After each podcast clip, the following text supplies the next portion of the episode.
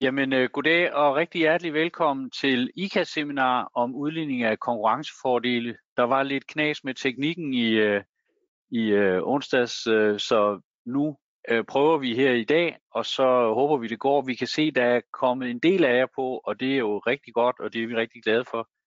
Jeg hedder Jens Munk Plum, og med mig har jeg Andreas Ries Madsen. Vi er i Kroman Røgmods udbudsgruppe, og vi har glædet os til at tale lidt om udligning af konkurrencefordele. Uh, undervejs så er I velkommen til at stille spørgsmål i, uh, i chatten, og, uh, og så vælger vi, om vi uh, tror, vi kan svare på dem, og om vi kan nå at få det, få det med, og så videre. Og hvis vi ikke kan nå at svare på det, så kan det være, at vi kommer retur bagefter, eller også hvis I sidder bagefter og tænker, hvad var det nu egentlig, de sagde der, så er I velkommen til at, at prikke ud til Andreas eller jeg, øh, for at få afklaret eventuelle tvivlspunkter, som vi ikke kan have i går på vinterferie med.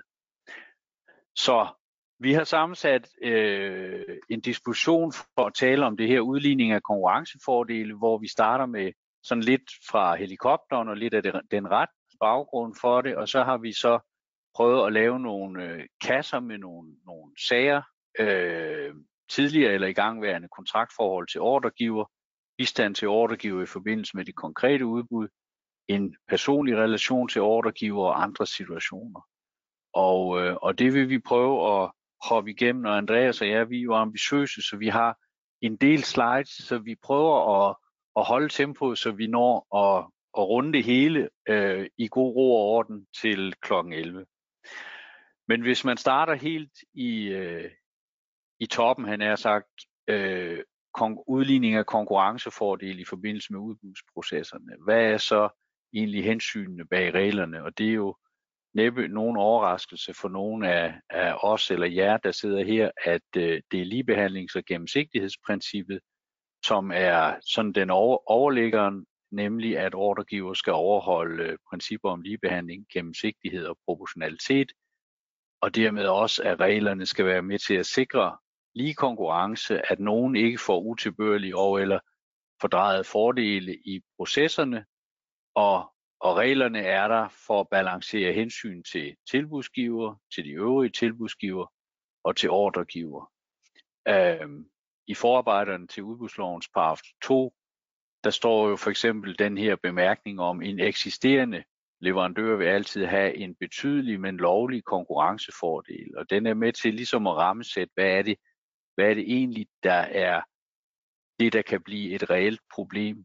Og uden at, at, at lave spoiling for meget, så kan man vel godt sige, at selvom det er et meget, meget vigtigt tema, så viser sagerne, synes jeg, gang på gang, at der skal en del til, før man ender i situationer, hvor der bliver erklæret problemer, som fører til retlige konsekvenser. Men det er sådan den overordnede, og hvis man dykker lidt ned i det, Andreas, Ja, øh, så er der jo øh, det, der er, også i den diskussion, som Jens gennemgik, der er jo flere forskellige situationer, og øh, der er jo øh, ufattelig mange kendelser, og også med udbudsloven i 14 og de nye direktiver fra 14, så er der kommet flere bestemmelser end bare ligebehandlings- og gennemsigtighedsprincippet.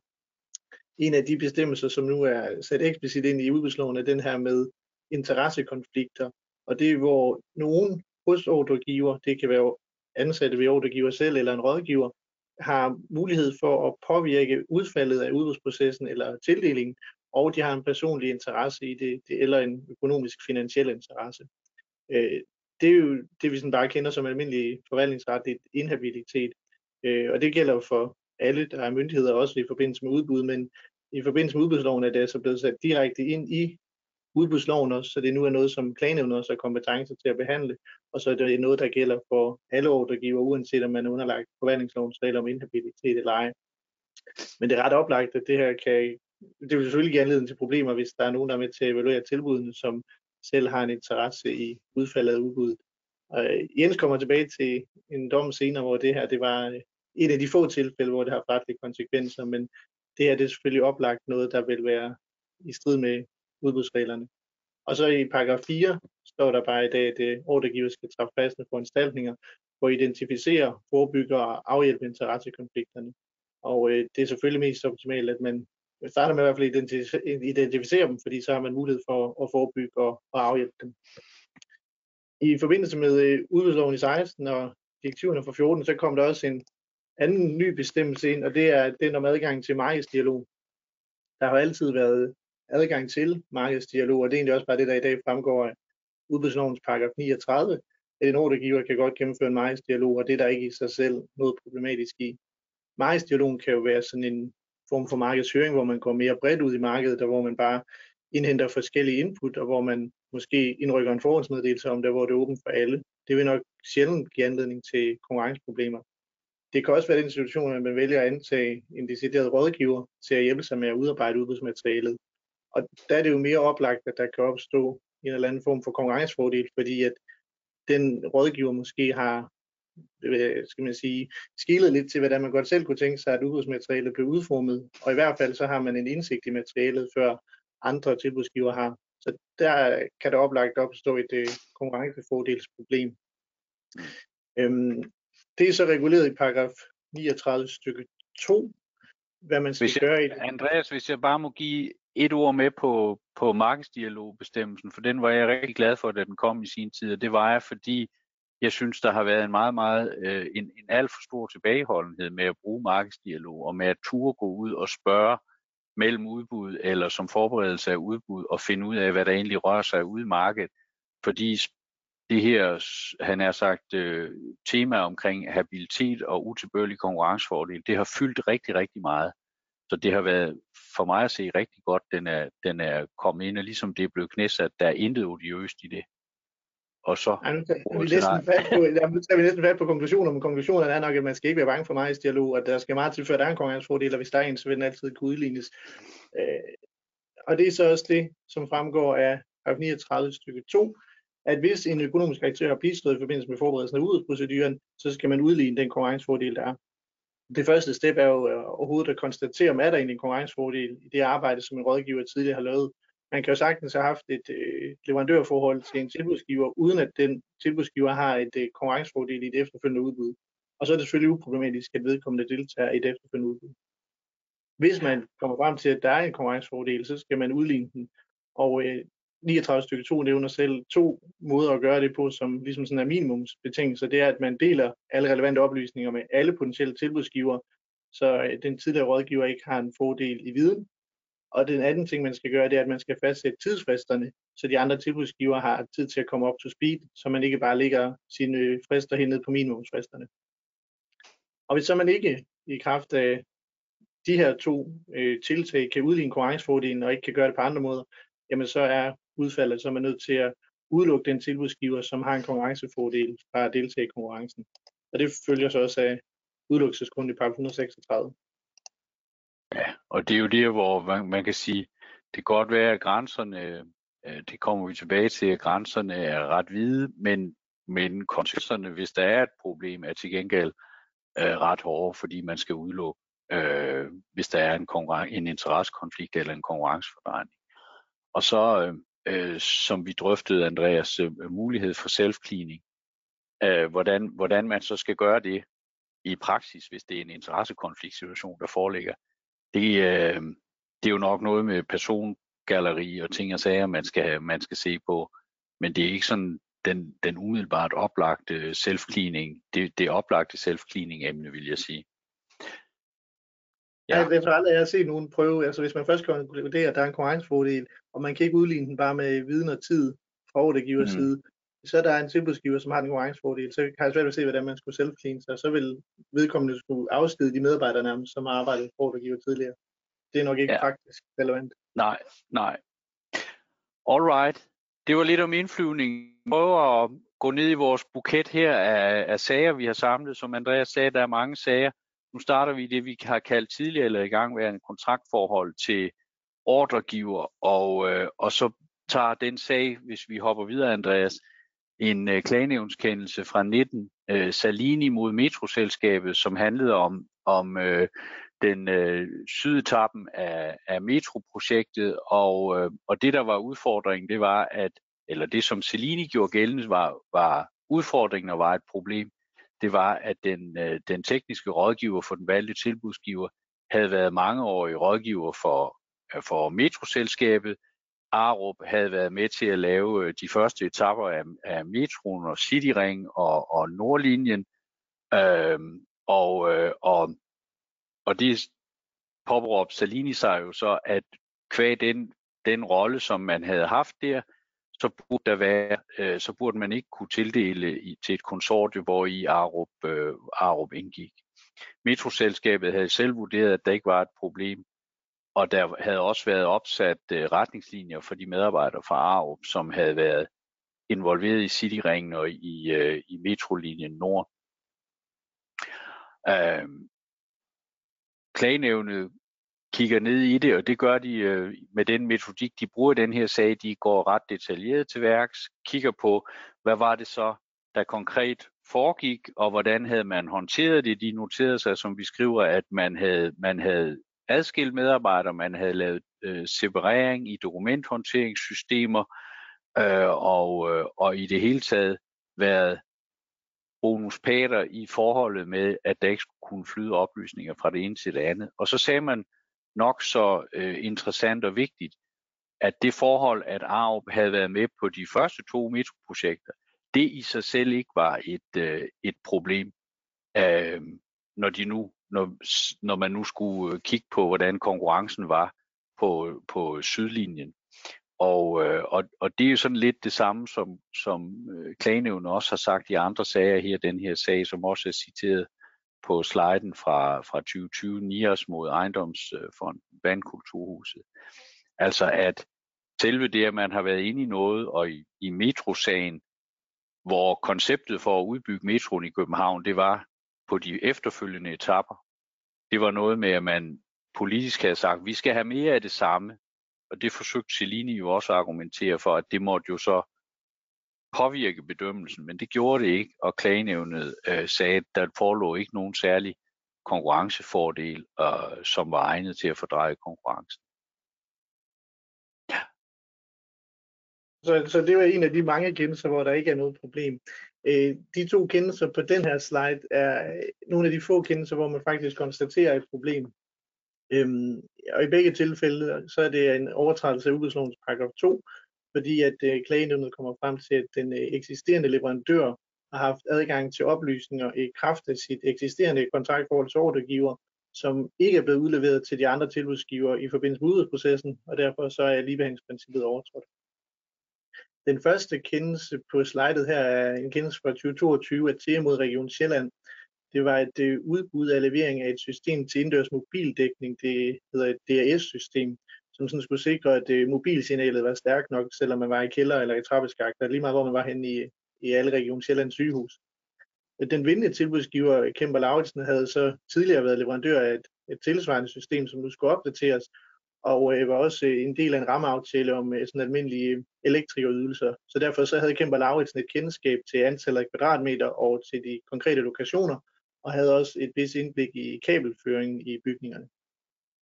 Øhm, der kom klagenævnet så frem til, at tilbudsgiveren på den baggrund havde haft en indsigt i de konkrete bygninger, som gjorde, at man kunne optimere sit tilbud ved at tage højde for variationer i forhold til de tegninger, som var fremlagt som en del af udbudsmaterialet.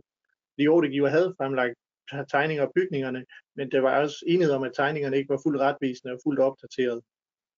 Og så havde Kemper Lauritsen også den fordel, at man som en del af sit øh, tilbud skulle indregne, at man skulle nedtage det eksisterende system, og at man kunne genbruge det, hvis det var muligt. Og øh, i kraft af, at de kendte systemet bedre end de andre tilbudsgiver, så havde de også i kraft af det adgang til oplysninger, som var en fordel.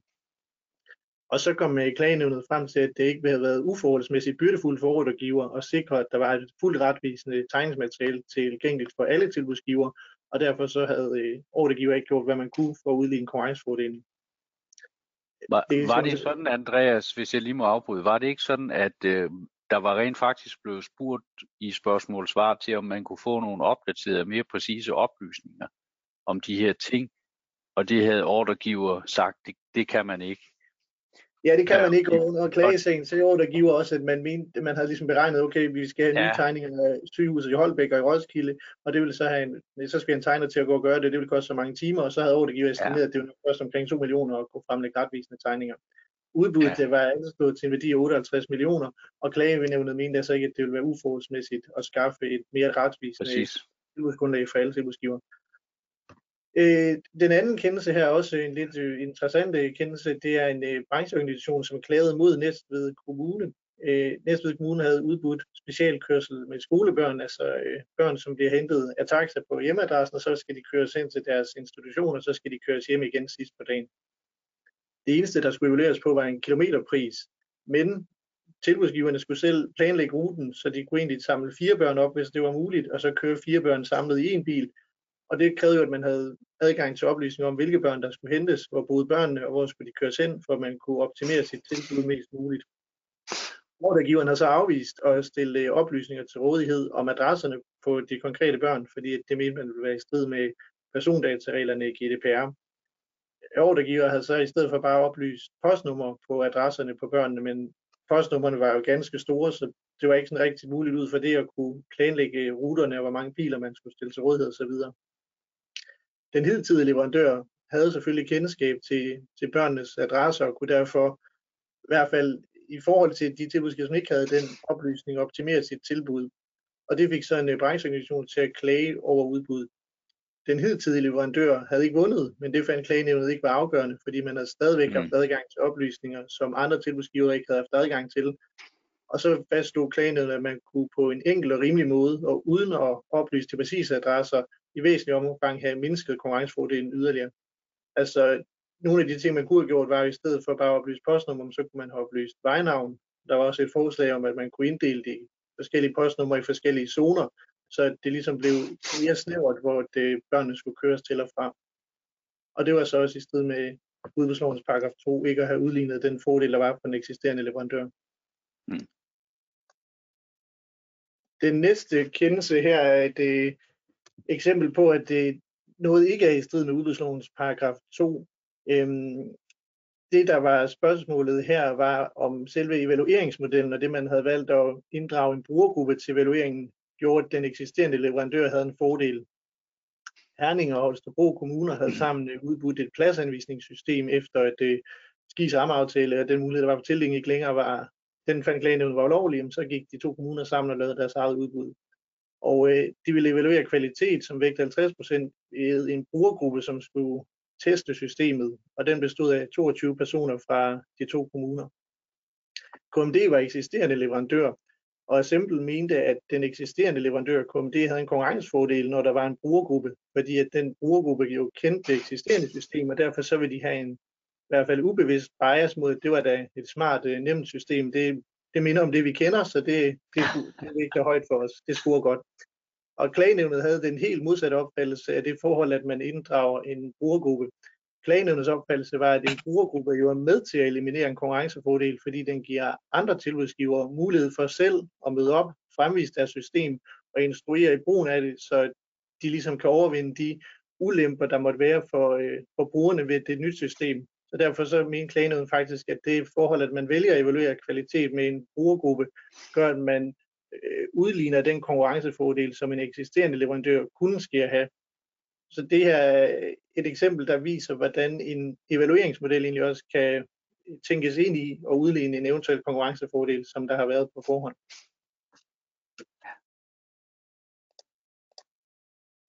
Det var sådan et, de der tilfælde med den eksisterende leverandør.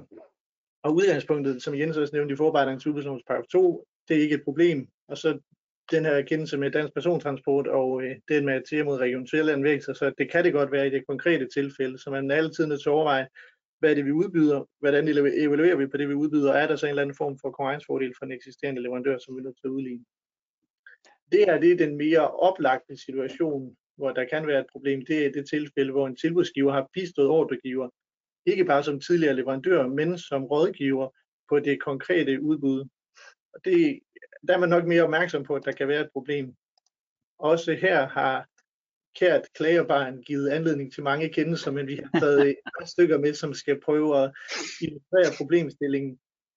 De her to kendelser er begge to kendelser fra 14. Den første kendelse med øh, Skøde Knudsen mod Bygningsstyrelsen er sådan den helt klassiske situation, et, et større entrepriseudbud, og man har brug for at få en eller anden rådgiver ind, inden man laver sit udbud, og så vil øh, den pågældende rådgiver også gerne deltage i, i udbuddet efterfølgende, og kan der så være et problem. Det konkrete udbud var et øh, udbud af et byggeri i totalentreprise på SDU af nogle øh, studiebygninger. Og øh, en tilbudsgiver, den vindende tilbudsgiver, TC Anlæg, anvendte så Kubo som øh, underleverandør på arkitektrådgivningen. Og Kubo havde forud bistået bygningsstyrelsen med at udarbejde et skitseoplæg, et skitseforslag og en designmanual til byggeriet. Den person fra Kubo, som ligesom havde været tovholder på rådgivningen til bygningsstyrelsen forud for udbuddet, han blev også budt ind som en af projektlederne, den projektansvarlige i forhold til arkitektur på udbuddet. Og øh, undervejs, mens udbuddet kørte, så blev Kubo også øh, direkte tildelt en aftale om at være rådgiver i forhold til kunstnerisk udsmykning af byggeriet, når det var færdigt. Og det mente Skyde Knudsen så var en øh, konkurrencefordel, og den ikke var udlignet, og derfor så skulle Kubo have været udelukket. Klagenævnet var ikke enige. De mente ikke, at den valgte tilbudsgiver har haft nogle tidsmæssige fordele, der havde været rimelig frister til, at alle kunne afgive tilbud, og alle tilbudsgiver havde som øh, en del af udbudsmaterialet fået både designmanualen og skitseforslaget. Jeg havde ikke fået skitseoplægget, men øh, der var sådan lidt en twist om, at skitseoplægget lå nok egentlig bare til grund for skitseforslaget, så alle havde egentlig adgang til den samme information. Og så var både designmanualen og skitseforslaget øh, udleveret i åbent format, så alle tilbudsgivere kunne selv arbejde videre i formatet og bruge det som en del af deres eget tilbud. Og så øh, fastslog klagenævnet også, at øh, Cooper havde ikke været involveret i selve udbuddet på ordregiverens side, efter at udbuddet først var indrykket, og de havde heller ikke haft nogen indflydelse på tilbudsvurderingen. Og kunstudsmykningen, det var et, et, et andet indkøb, som ikke havde nogen betydning for indkøbet af totalentreprisen her. Og så nævnte klagenævnet også direkte, det har de også gjort i andre kendelser, at ordregiver har en betydelig skønsmarken, både ved vurderingen af, om der består en konkurrencefordel, og når konkurrencefordelen er udlignet tilstrækkeligt. Så øh, den er sådan øh, retvisende, tror jeg, for at man kan sige, at man har et, et bredt skøn som ordregiver, både i forhold til, er der en konkurrencefordel, og hvordan skal vi så udligne den. Og her havde man jo netop gjort noget, fordi man havde delt materialet, og så, så er det op ad bakke for en klager. Den anden kendelse fra 14 her, Hasselberg mod Erhvervsakademi Aarhus, er en lidt anden knap så oplagt øh, konkurrencefordelsituation. Øh, tilfældet var det, at øh, den vindende tilbudsgiver Holmris og Flexform havde ifølge klager Hasselberg øh, meget tætte forretningsmæssige forbindelser med Formersprog. Formersprog var faglig rådgiver for Erhvervsakademi i Aarhus og havde hjulpet med at fastsætte mindstekravene til de her møbler. Det var et møbeludbud. De havde fastsat nogle mindstekrav til, hvad det var for nogle møbler, der skulle indkøbes. Formålsbrug var ikke skal vi sige, sådan rådgiver på selve udbuddet, så de var ikke med til at evaluere tilbudene eller øh, gennemføre udbudsprocessen. De bistod øh, dog Erhvervsakademi Aarhus med at svare på øh, sådan faglige spørgsmål undervejs, hvis der var tvivl om forståelsen af kravene. Haserberg gjorde så gældende, at Holmris og Flexform havde meget tætte forretningsmæssige forbindelser med Formsprog, så derfor så var Formålsbrug interesseret i, at kontrakten blev tildelt Holmris og Flexform. Det er sådan lidt en form for inhabilitet, man, er ude i her. Øh, Formesprog havde også lavet forretning med Has og Berg, så der var ikke sådan, det, det var ikke fordi, der var ejerskabsforbindelser mellem Formesprog og Holmris og Flexform, men Has og Berg mente bare, at der var en så nær forretningsmæssig forbindelse, at, at Formesprog var biased. Det afviste klagenævnet. Fordi det almindelige forretningsmæssige forbindelser, det er bare et led i et almindeligt professionelt samarbejde, og det medfører så ikke nogen konkurrencefordel, som skal udlignes. Mm. Så den er bare igen en god reminder på, at der skal sådan en del til, før der er en konkurrencefordel. Fordi hvis man vil have en konkurrencefordel i kraft af, at man selv som rådgiver havde handlet med nogen, som også var tilbudsgiver, så ville øh, vi lige pludselig have rigtig mange konkurrencefordele rundt omkring. Der skal en del til, før der er problemer. Der, der skal en del til, ikke? Og, og så kan man sige, i forhold til Skøde Knudsen-sagen der, der findes en sag med, mod Albertslund Kommune omkring noget, noget projekt med nogle almene boliger, der skulle laves, hvor man, hvis man finder den kendelse og læser den, så vil man kunne se, at der var det faktisk sådan, at kommunens, at det boligselskabets rådgiver øh, var med så langt øh, og, og så langt ind i forberedelsen og, og af udbuddet, at det endte med at blive et problem. Øh, at, at de skulle være med, og de skulle vinde. Yes. Ja, det, det tror jeg, at jamen, det er en god pointe, at det, hvis du har nogen med før, så er de med før, og så laver de noget materiale, de leverer til dig, og så stiller du det til rådighed for alle som del af udbuddet. Du skal ikke tage dem med ind i det konkrete udbud, fordi så, så har du en ulempe, eller så ja. har de i hvert fald en fordel. Enig, enig. Den her sag er så øh, lidt speciel på den måde, at, øh, at øh, Forsvars koncernfælles informatiktjeneste øh, laver et udbud som CSC øh, deltager i og KMD deltager i, og i, øh, som led i at levere den løsning, der, der udbydes på det, på det IT-system, så har man foreskrevet, at øh, vinderen skal bruge en bestemt øh, software-virksomhed øh, som underleverandør.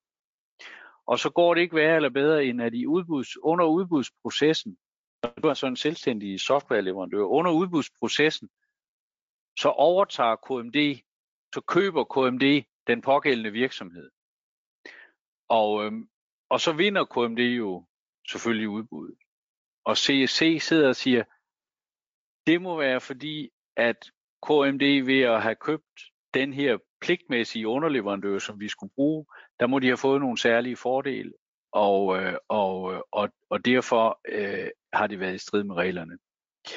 Og klagenævnet kiggede på den her sag af, af, af to omgange i, øh, i nogle temmelig omfattende kendelser, øh, og endte med at konkludere, at der øh, nok kunne være opnået en konkurrencefordel, fordi KMD havde opkøbt den her pligtmæssige underleverandør, men til gengæld så havde, havde man været i stand til fra KMD og den pågældende virksomheds side at kunne forklare og redegøre for, hvordan man havde holdt tingene adskilt, sådan at dem, der havde siddet i, øh, i underleverandørvirksomheden og skulle afgive en pris, som CSC kunne bruge i deres tilbud, at de, de mennesker havde ikke siddet og givet en pris til KMD. Med andre ord, man havde udlignet fordelen ved at holde tingene nødvendigt adskilt, og at man kunne dokumentere det.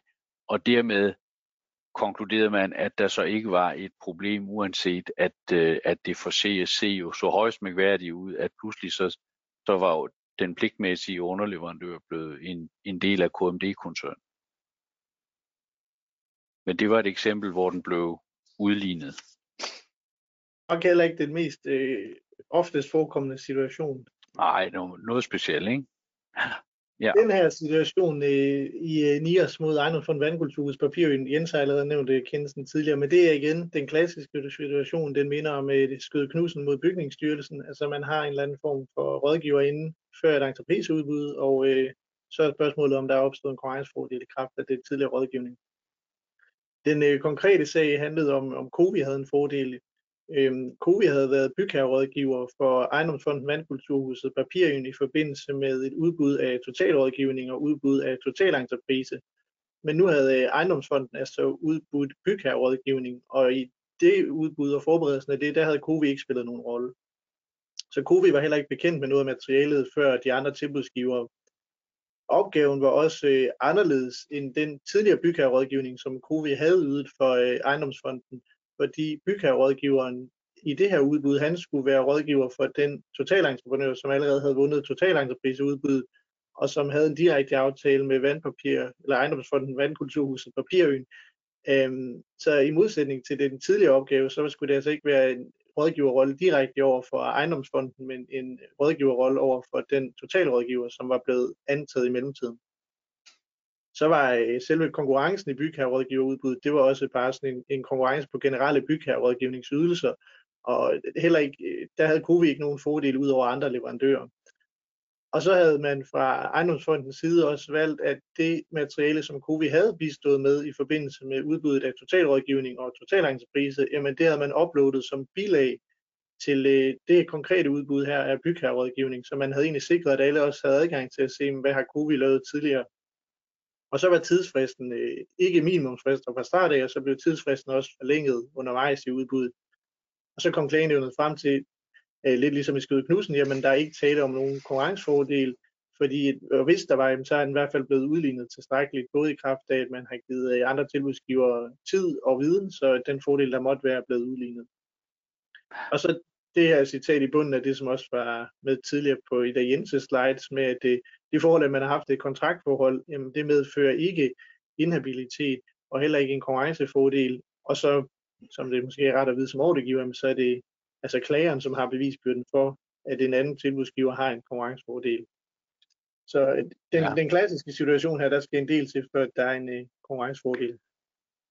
Og, og så synes jeg, Andreas, bare lige for at dvæle ved det her, at, at den sag illustrerer jo også, synes jeg, at klagenævnens metodik, når de, når de får sager, der handler om det her, at de lader sig ikke blæse om kul, men de går ret grundigt til værks og sætter sig ned, og når man læser øh, øh Nias-sagen her, går ned og ser på, hvad var det egentlig, der var omfattet af det her, hvad var totalråd, hvad betyder totalrådgivning, hvad betyder totalentreprise? Og hvad betyder det i forhold til bygherrerådgivningsydelsen, og det er noget andet. Det kan godt være, at det alt sammen handler om papirøs projektet, men det er nogle andre ting. Så, så allerede fordi man har været involveret i projektet på en eller anden måde, gør det ikke, at man er foran på point i en, i en sag om utilbørlig konkurrencefordel, for det må man se på konkret og ned i, i detaljen. Ikke? Og, jo, ja. som sagt, det er kært klagerbarn her, fordi det, jeg tror, man kan godt som egen tilbudsgiver føle, at man er unfair, og man er bagud fra start. Mm. Men klagenævnet har en lidt anden tilgang, og det er altså, har man en konkret fordel i de konkrete udbud, og hvis øh, ja. den tidligere ydelse ikke har noget med det konkrete udbud at gøre, jamen, så har man bare som udgangspunkt ikke en fordel. I den her øh, kendelse med Niras og Vandkulturhuset og Papirøen, der inddrog klagenævnet også det forhold, at, at rådgiverkonstellationen nu var en anden. Det var ikke en bygherrerådgiver direkte op mod øh, ordregiver. Det var en bygherrerådgiver til en totalentreprenør anden ordregiver. Så klagenævnet ja. går meget konkret til værk, når man vurderer, om der er en fordel. Enig. Altså, der var en sag øh, over på, på det nye universitetshospital i Odense også, der handlede om øh, udbuddet af apteringsentreprise, hvor klageren øh, havde, havde afgivet tilbud på det og tabt til den entreprenør, som så havde bygget råhuset. Og dermed efter, efter den tabendes opfattelse jo kendte det hele og havde en fordel, og hvor man igen med den samme, hvad kan man sige, dogmatik og metode sagde, jamen det var de forskellige ting, så der var ikke et problem. Det var der heller ikke i den næste sag, som i virkeligheden, øh, det er min, øh, min yndlings øh, konkurrencefordelssag, eller har været det længe, JSK mod Vestforbrænding, og det er fordi, den, den er i al sin gribende enkelhed god at lære af. Der bliver udbudt en rammeaftale med levering af skilte, der skal opstilles ude på genbrugsstationerne. Og vinderen har på forhånd hjulpet Vestforbrænding med at lave, med at udvikle det nye skiltesystem, som kommer i udbud. Og de har lavet en øh, manual, og de har lavet tekniske specifikationer, og alt det, der skal bruges for at kunne lave et udbud, som så ender med at være så godt specificeret, at det er en ren priskonkurrence. Og det byder SSC på øh, bagefter, og de vinder. Og, øh, og havde under processen, da der var spørgsmål svar, været nogen, når der blev spurgt om et eller andet med, hvad, hvor, hvorfor er det, at det der skilt skal have et rør, der har en diameter på sådan og sådan og sådan, og, og skal det være galvaniseret eller ej, så, så skrev Vestforbrænding tilbage til SSC, som deltog i udbudskonkurrencen, sagde, kan I ikke hjælpe med teknisk input til at svare på det her spørgsmål? Det kunne de godt, og det gjorde de, og, øh, og stadigvæk så øh, tabte JSK sagen, fordi ordregiver havde truffet passende foranstaltninger til at udligne en eventuel konkurrencefordel i det, alt hvad, alt hvad SSC havde lavet, var en del af udbuddet, designmanual osv. osv. Og derfor sagde man, at der var ikke tale om nogen ulovlig konkurrencefordel. SSC havde jo, da de lavede aftalen med Vestforbrænding om at lave designudviklingen, der havde de jo et udtrykkeligt betinget sig, at den her aftale, den skulle ikke forhindre dem i efterfølgende at deltage i et udbud. Øhm, så der skete ikke nogen annulation her, og her er jo så den sag, jeg nævnte tidligere, danske arkitekter mod, mod øh, Albert Slund, øh, hvor, man, øh, hvor man så kom til den modsatte konklusion.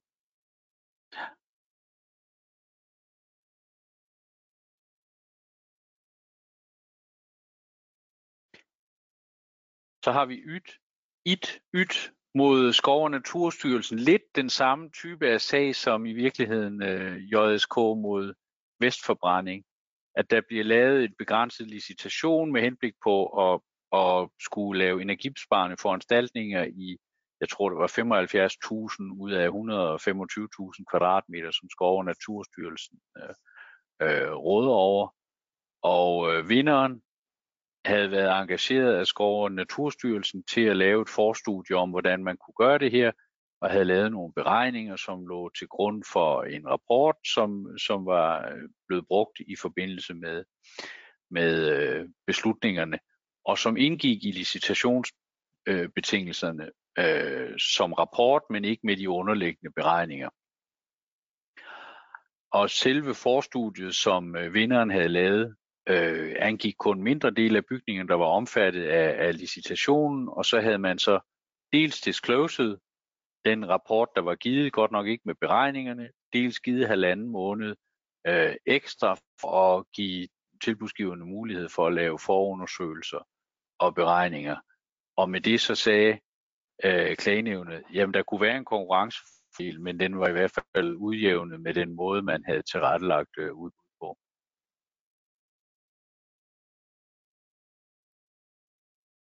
Det var et tilfælde med rådgivning i forhold til det konkrete udbud, og selv der skal der en del tilføre, det, der viser sig at være et problem, som medfører, at nogen skal udelukkes fra konkurrencen. Øh, det, næste tema, vi har øh, med, er en øh, relation til ordregiver. Vi har sådan kaldt det en personlig relation. Det er, her er det ikke længere i kraft af, at virksomheden har været rådgiver for ordregiver tidligere, eller har været eksisterende leverandør, men fordi at en person, som nu er ansat hos tilbudsgiver, har en eller anden relation til ordregiver, måske også i forhold til det konkrete udbud. Den første kendelse er en kendelse fra sidste år, Siemens Healthcare mod Region Sjælland. Og den handlede om, at øh, Region Sjælland udbød som det offentligt udbud levering af analyseudstyr og så øh, rammeaftale om service og håndtering af analyserne efterfølgende. Og en medarbejder hos den vindende tilbudsgiver havde forud for ansættelsen ved tilbudsgiveren været ansat hos Region Sjælland og havde også i den forbindelse bidraget i de indledende forberedelser af udbudsmaterialet, særligt i forbindelse til de eh, IT-krav, der var opstillet som en del af udbudsmaterialet. Siemens mente så, at eh, medarbejderen i kraft af sit tidligere ansættelsesforhold havde en særlig indsigt i, hvad der vægtede positivt for ordregiveren, og at det ikke var beskrevet særligt tydeligt i udbudsbetingelserne, og derfor så måtte eh, den vindende tilbudsgiver har haft en konkurrencefordel. Klagenævnet var ikke enige og tog ikke påstanden selvfølgelig, og igen, klagenævnet gik ind meget konkret og vurderede, i hvilket omfang var den her medarbejder involveret i udarbejdelsen af udbudsbetingelserne. Øh, og klagenævnet kiggede blandt andet på, at den pågældende medarbejder deltog ikke i udformningen af udbudsmaterialet i en periode, som lå senere end ni måneder før udbuddet var blevet iværksat, fordi at øh, den pågældende medarbejder var også rokeret internt i regionen, inden vedkommende sagde op, så der var altså gået i hvert fald ni måneder fra vedkommende sidst havde bistået i forbindelse med at forberede udbuddet, til at øh, udbuddet, udbuddet gik i luften. Og så ud fra de opgaver, som medarbejderne havde haft, jamen så kunne man ikke lægge til grund, at medarbejderne i, under sin ansættelse i regionen havde fået en særlig indsigt i udbuddet og hvad der ville blive vægtet positivt. Og så var der sådan en mere generel betragtning om, at der ikke var anledning til at antage, at medarbejderen havde en særlig indsigt i de forhold, som tillægges vægt ved kollegaers skøn over fordele og ulemper ved de tilbudte løsninger. Så hvis ikke der er et eller andet konkret, der understøtter, at en, en medarbejder har mm. deltaget eller har særlig indsigt i det konkrete udbud, så er det altså ikke nogen konkurrencefordel for en tilbudsgiver, at man har ansat medarbejdere, som tidligere har været ansat hos ordregiver. Der skal være noget i forhold til det konkrete udbud, som medfører en fordel. Og det samme er lidt tilfældet med kendelsen fra 21, der ja. Gemyld den Kise mod Aarhus Kommune, det var øh, Aarhus Kommune udbød en tjenestydelse. Det var en opgave som operatør af øh, Internet Week Danmark, som er sådan en øh, internetfestival.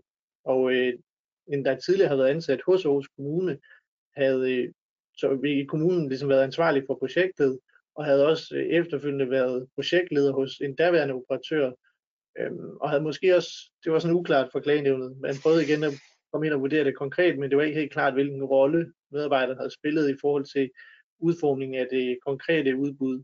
Men der var i hvert fald bistået i forhold til at beskrive, hvad det var for noget, hvad det var for en opgave, der blev udbudt. Ja. Men det gav altså heller ikke nogen særlig konkurrencefordel i forhold til det konkrete udbud. Og øh, klagerne havde både påstået, at det var i strid med ligebehandlingsprincippet i paragraf 2, øh, inhabilitet og interessekonflikt i paragraf 4, og så konkurrencefordel i paragraf 39, og så at der skulle udelukkes efter udbudslovens paragraf 136. Men øh, klagenævnet afviste altså alle påstandene. Og så er en sådan lidt sjov formulering om, at det, det var i hvert fald ikke overtrådt navnlig hensigt til udbudets karakter til rettelæggelse. Og det her udbud var et udbud, som var lige over tærskværdierne. Øhm, ja, I mit hoved så er det her i hvert fald noget, der sådan ringer klokker i forhold til den der Athena Region Sjælland kendelse, hvor der var et, et udbud med en værdi på 58 millioner, hvor man godt mente, at man kunne kræve, at Region Sjælland til tilvejebragt retvisende tegningsmateriale Hvorimod her, der er det som om, at når udbuddet er noget mindre, øhm, jamen så er der ikke helt de samme krav til at udligne konkurrencefordele. Så i forhold til, hvad der er ja. krav til udligning, der er det også afgørende, hvor stort udbuddet er, og hvad er det for en kontrakt, vi har udbudt. Ja, det spiller i hvert fald ind, fordi jeg synes, den her sag, bare lige for, øh, den var jo interessant på den måde, man kunne læse ud af kendelsen, at den pågældende person, som havde været projektleder i Aarhus Kommune, og havde siddet som ansvarlig i, i en periode, i en årrække, med, med, med, med det her øh, øh, Internet Week Danmark-projekt. Og så på et eller andet tidspunkt, sådan som jeg erindrer den, så er, er hun på vej ud, og hun har faktisk været i gang med så småt at tage skridt til, de ved godt, de skal i udbud og så videre. Og så pludselig skifter hun, og 1. april er hun startet hos den, der så ender med at, at vinde. Så det er sådan tæt på, og derfor kan det, det, det er nok noget af det, der måske forklarer klagenævnets øh, bemærkning her, sådan som du også udlægger, den, Andreas, fordi jeg er helt enig i, at, at det får sådan en betydning, fordi det her, det var sådan en lille organisation og et, et ikke så stort projekt, og der, der, der er sådan lidt, øh, hvad kan du sige, ujuridisk øh, øh, inddragelse af nogle faktorer for at nå til det resultat, som klagenævnet så har synes var det rigtige.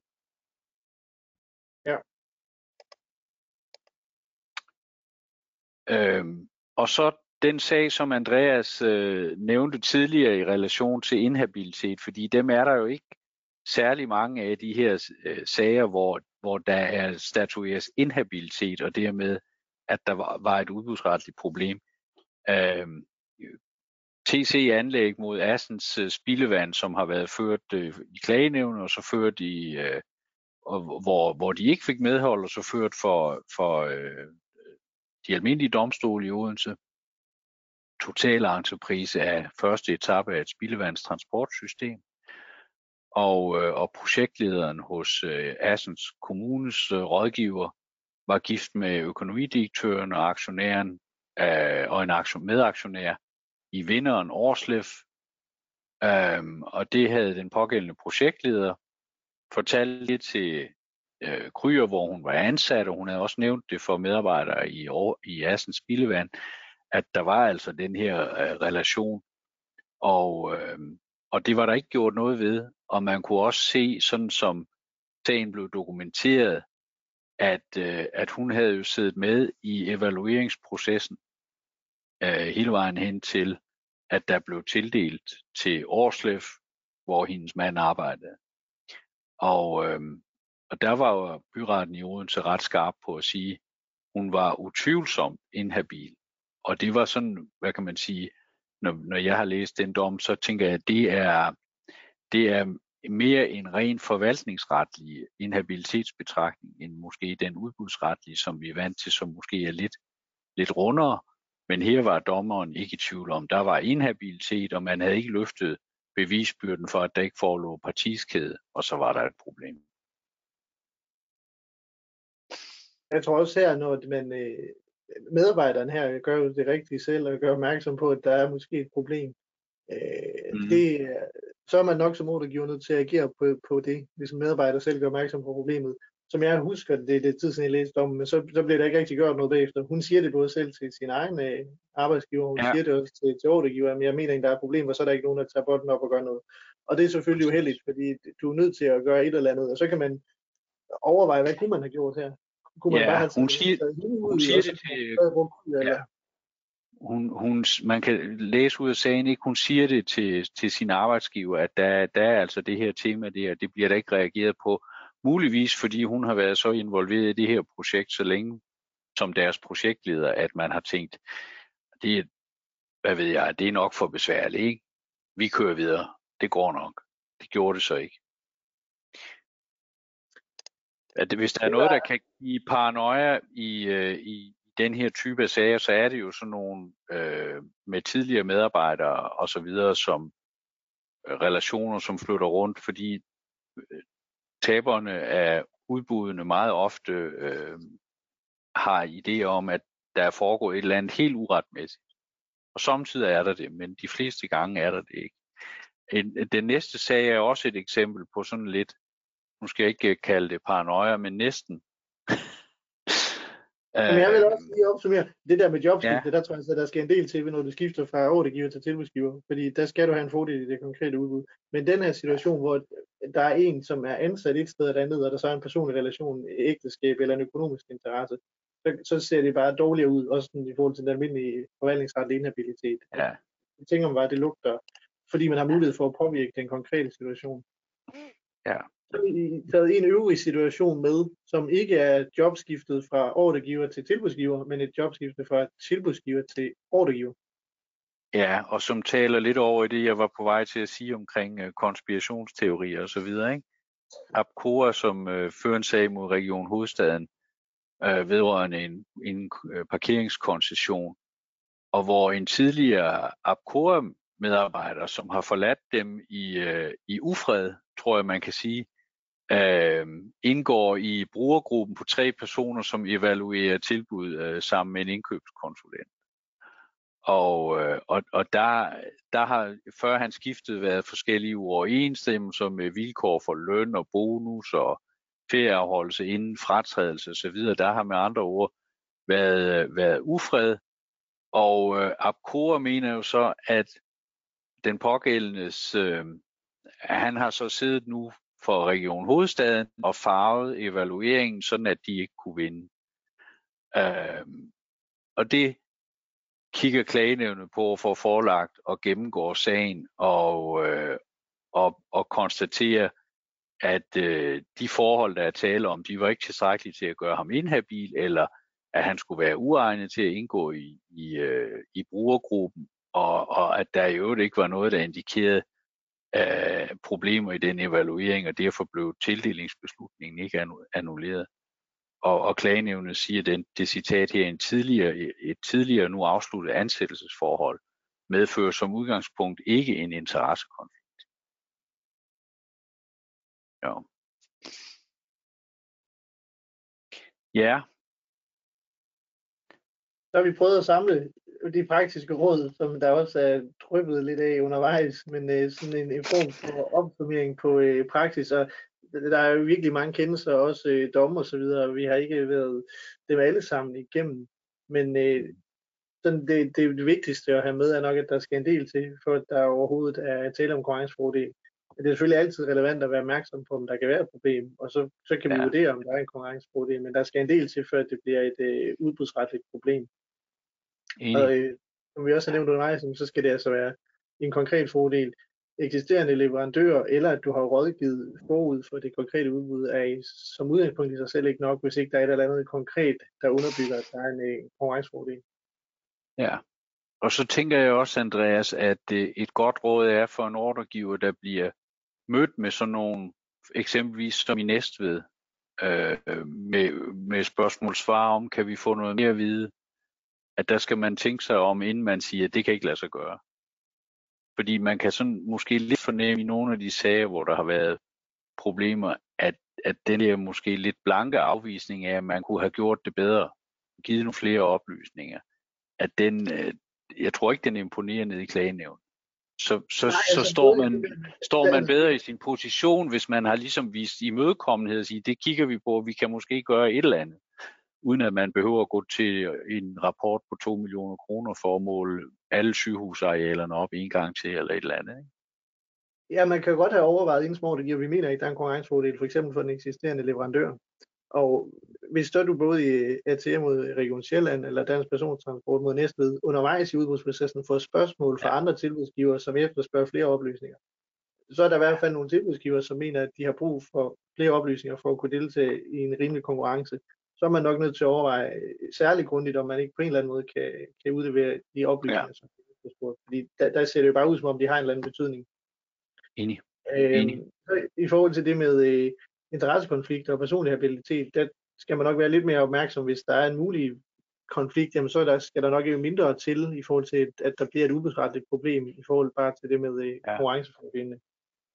Ja, så bare sådan et helt generelt råd i forhold til alle ting, men også bare generelt i udbudsprocesser, at det, ja, problemerne forebygges, øh, hvis vi er gennemsigtige, så vi skal sørge for, at vi udarbejder referater, hvis vi har majsdialog forud for, eller hvis vi får materiale fra en, en rådgiver forud for et udbud, jamen så skal vi sørge for, at vi kan dokumentere det materiale, vi har fået skriftligt, og vi skal videst muligt omfang dele det med alle tilbudsgivere. Og særligt hvis vi har en, en rådgiver forud, så skal vi sikre, at i den aftale, vi indgår med vores rådgiver, der får vi rettigheder til det materiale, der bliver mm. udarbejdet, og vi får lov til at dele som en del af et udbud, så vi ikke kontraktuelt er hindret i øh, at leve op til vores udbudsretlige pligt til at dele materiale med andre tilbudsgivere. Øhm, ja, så er det selvfølgelig altid det med tidsfristerne, man kan overveje. Øh, I princippet burde alt jo kunne udlignes over tid, men det er selvfølgelig ikke realistisk, fordi det er jo virkelig lange tidsfrister, men vi er nødt til at overveje det, og så ser det selvfølgelig bare bedre ud, hvis man har en klage efterfølgende, at man kan sige, at vi har egentlig overvejet det, og vi har givet 10 dage længere til tilbud, end vi plejer at gøre i den her type udbud. Ja. Og så en, en anden mulighed, også en af de muligheder, som ikke er direkte nævnt i paragraf 39 stykke 2, det er jo det her med, at man kan overveje, at man kan strukturere sit udbud på en sådan måde, at den eksisterende leverandør eller en tidligere rådgiver faktisk slet ikke har nogen konkurrencefordel, og så slipper man for at overveje det her med at udligne i viden og tid. Øh, man kan jo overveje særligt sin evalueringsmodel, om man på en eller anden måde kan gøre, så at, at der ikke er nogen øh, fordel for den eksisterende leverandør. Og jeg tror egentlig, det er det, som i hvert fald, øh, det mener Næstved Kommune selv, det havde gjort i den sag med dansk persontransport, mm. at man havde jo kun tænkt sig, at tilbudsgiverne skulle indlevere en kilometerpris. Og det ville jo være det samme for alle, det er en pris per kilometer, så var det sådan set ikke så afgørende, hvordan man planlagde de konkrete ruter. Men det, det viser det sig så at være, fordi hvis du kan sætte flere børn med, så kan din kilometerpris skulle være lavere, fordi du skal have flere, færre køretøjer. Men, men det giver altid anledning til en eller anden øh, overvejning, om man kan strukturere sin evalueringsmodel, så man udligner en konkurrencefordel. Ja, Et eksempel, hvor det lykkedes, var den med Simple, at man laver en brugergruppe, og så derfor så kan man ligesom underbygge, at man prøver at komme ud over den mulige bias, der måtte være mod den eksisterende leverandør. Øhm. Ja, det kan være vanskeligt, ikke? Det, øh, jeg tror, Movia i tidernes morgen havde en sag kørende omkring, hvordan man forsøgte i sit, øh, i sit udbudsgrundlag at differentiere med henblik på at udligne den fordel, som en eksisterende øh, leverandør havde i relation til, til chaufføranciennitet som han jo kendte helt i detaljen, og som andre ikke anede noget om. Og, øh, og, og det endte med, at de tabte den sag i højesteret, som sagde, at øh, det, at man havde lavet et udbudsmateriale, som, som havde to modeller, en for den eksisterende og en for resten, det var i sig selv et ligebehandlingsproblem. Så det er ikke sådan en helt nem, øh, helt nem øvelse, men måske heller ikke så nødvendig i forhold til den eksisterende leverandør, fordi man kan udligne, og man kan give tid, og, og med klagenævnets, øh, hvad kan man sige, øh, obiter dictum på, at det, at man har haft, det, at man er eksisterende leverandør, det er ikke i sig selv et problem. Og så er vi allerede der, hvor så skal der noget ekstra til, før det bliver et problem. Ja. Jeg spørgsmål. Jeg tror, ja. det går på, på din uh, Assen spildevandkendelse, og hvad man kunne have gjort, taget af forbehold eller foranstaltninger for ikke at, at udelukke hende, altså fra, fra uh, evalueringsgruppen. Og mit øh, umiddelbare take er, at man kan egentlig ikke gøre noget i forhold til hende. Når først hun er øh, gift med en, som øh, har en ledende stilling og ejerskab af en tilbudsgiver, så er hun så er hun inhabil. Og så må man, ja. man kan godt fortsætte med kryer som rådgiver, vil jeg mene, men man kan bare ikke have hende med personligt. Så må hun ryge ud. Nej, det tror jeg, det, det er enig i.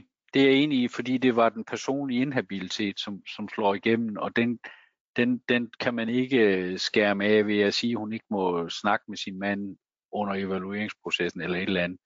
Det, det, det vil ikke kunne virke. Nej. Enig.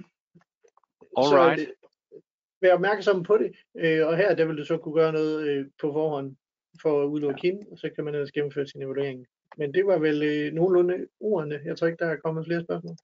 Andreas, øh, vi nåede alle vores slides øh, lidt før tid. Øh, vi håber, at I øh, har kunne bruge det til noget. Hvis I har spørgsmål yderligere, så er I som sagt velkomne til at række ud. Og øh, ellers så tak for deltagelsen, og vi håber, I får en god weekend. Og til næste gang, tak for nu. Hej. Okay, hej.